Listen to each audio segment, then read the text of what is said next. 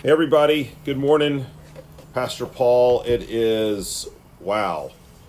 Can you believe it? Almost summer. It is Wednesday morning, May 5th, 2021. And we are at the very end now of our study through the book of Exodus, which we began uh, back towards the beginning of the year as a follow up to our sermon series um, on Sunday mornings at Four Oaks through the book of Genesis. Thought we would jump into Exodus, find out what happens next to the brothers and the people of Israel. And we've seen all sorts of adventures and exciting things happen. But we are now to the end of, of the book of Exodus, Exodus chapter 40. Tomorrow will be our final lesson in Exodus. And then we're going to be taking a, a little summer hiatus and we'll talk about maybe what can what can happen next with um, these devotionals um, as we enter the new fall and ministry season.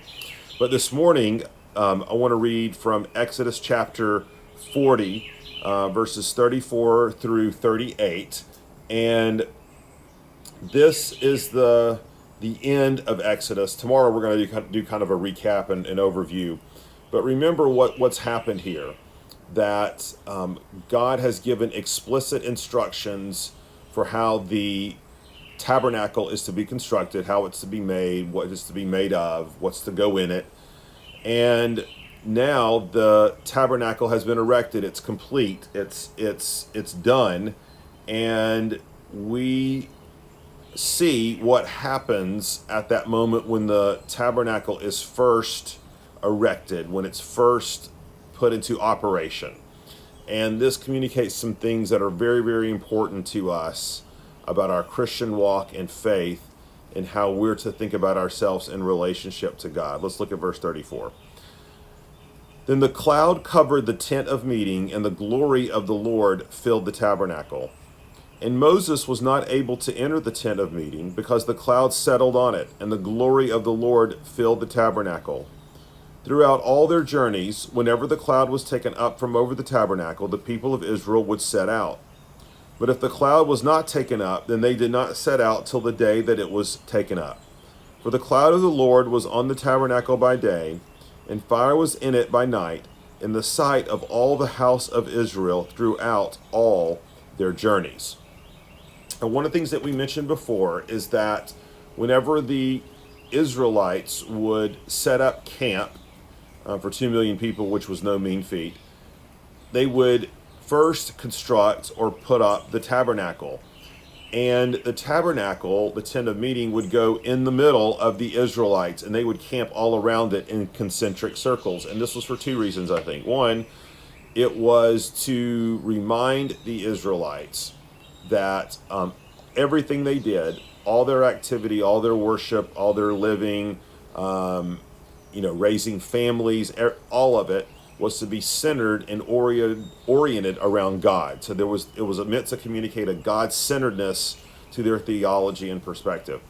But the second thing, it was to remind the Israelites that it really ultimately didn't matter where they were as long as God's presence was there. So think back a few chapters when we talked about that um, incident where God said, after the golden calf incident, um, I'm going to send you up to the promised land and I'll give you success, but I'm not going to go with you. And how Moses and the people of God, this was a despair, this was a despairing word, right? It was a cat, it was a catastrophic word because they knew if God's presence did not go with them, it didn't really matter what they attained from an earthly, worldly sense.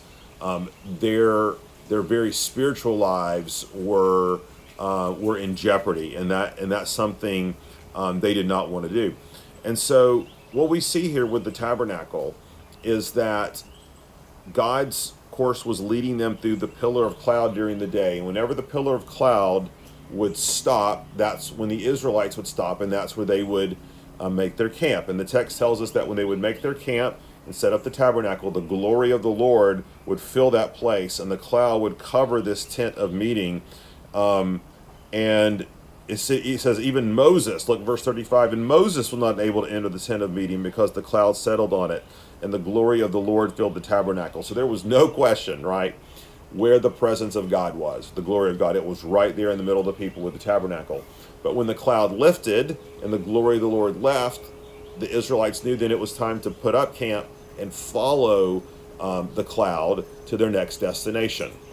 And and one of the things that I think is is particularly um, for for us Westerners who are very goal oriented, decision oriented, um, always thinking about the next thing, always wondering what's around the corner, um, you know, fixated on all the decisions we have to make in our lives. That ultimately, what what is being communicated here is that those things, while important and in the right context, are important. Okay, they're not the most important thing. The most important thing is is God with us? Um, is the glory of the Lord, which we now have access to through the face of Jesus Christ, is He with us? Is He going with us? Is He blessing us? Um, in a lot of ways, we would be wanting to do quote unquote the wrong things with God than quote unquote the right things without Him. Of course, we know that the right things um, are the ones where God is with us. But this is such a, a, a crucial feature um, as we're even thinking about our day that's kind of laid out in front of us right now. Okay?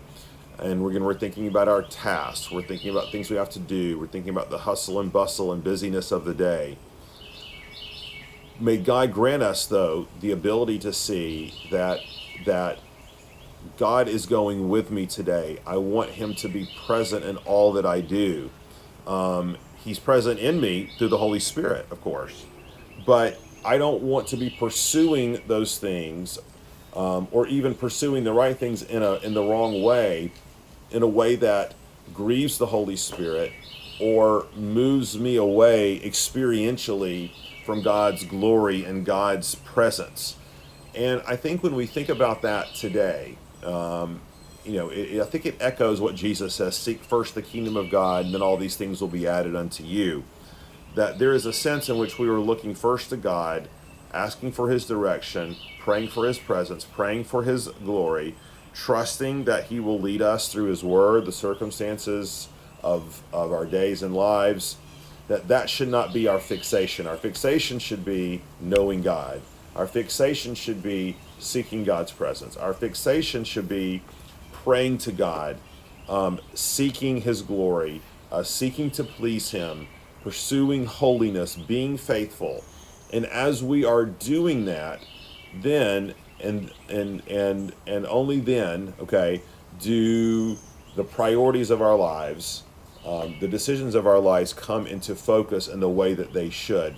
Sometimes, um, you know, John Piper uses the illustration of a microscope and then a telescope. Okay, um, w- what is the difference in those things? Well, a telescope um, takes gives us the ability to take something that seems small, like a star, and expand it, um, so that it gives us a greater sense, okay, of its true size. Okay, so you see a little dot in the sky. Somebody says that's Mars or Venus.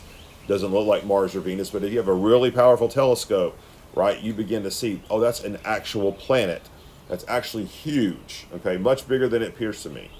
Well, what's what? Well, let's think about a microscope a microscope takes something that is microscopic and tiny and makes it seem bigger than it really is. Okay, and and a lot of times we approach life as if we're looking through a microscope versus a telescope.